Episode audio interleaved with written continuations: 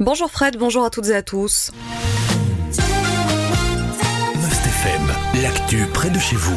Dans nos provinces de Namur et de Luxembourg, presque aucun train ne circule aujourd'hui. On cause la grève des secteurs publics.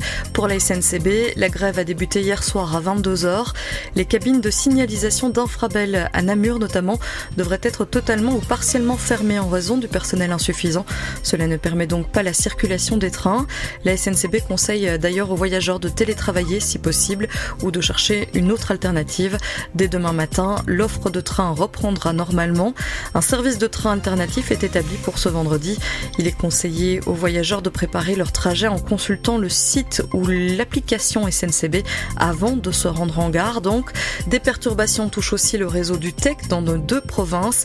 Là aussi, il est recommandé de prendre vos renseignements avant de vous rendre à votre arrêt.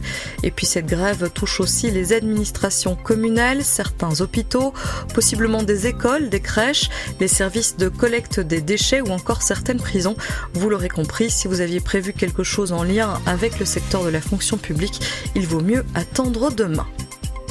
En province de Namur, sept établissements scolaires font distribuer de la soupe gratuitement à leurs élèves. Ils ont été retenus pour les distributions gratuites de soupe et de collations saines.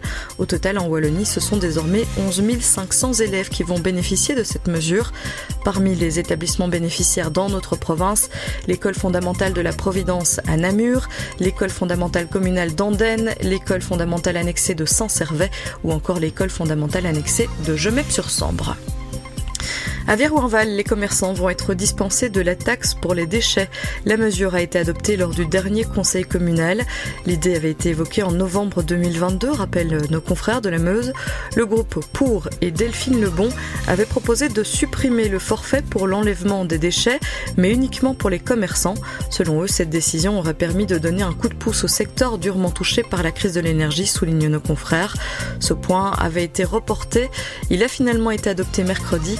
La concerne 236 ménages ou activités. Cela coûtera 13 340 euros à la commune, indiquent nos confrères. L'exonération varie entre 15 et 90 euros en fonction de l'activité. Enfin, retour en province de Luxembourg où les sangliers vont souffler leur dixième bougie. Le groupe carnavalesque va défiler dimanche à Arlon. L'occasion d'admirer ces costumes qui coûtent 2000 euros pièce, rappellent nos confrères de la Meuse. Ils sont financés grâce à différentes actions. Le groupe carnavalesque compte aujourd'hui 35 membres. Ils seront 33 à défiler dimanche. Le carnaval a débuté hier à Arlon.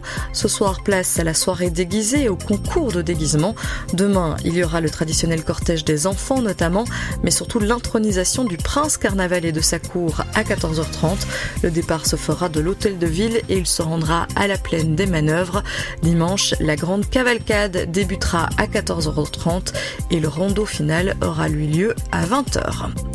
C'est la fin de ces informations pour les provinces de Namur et de Luxembourg. Je vous souhaite de passer un excellent début de journée à l'écoute de Must FM et je vous laisse avec Fred pour la suite du Wake Up.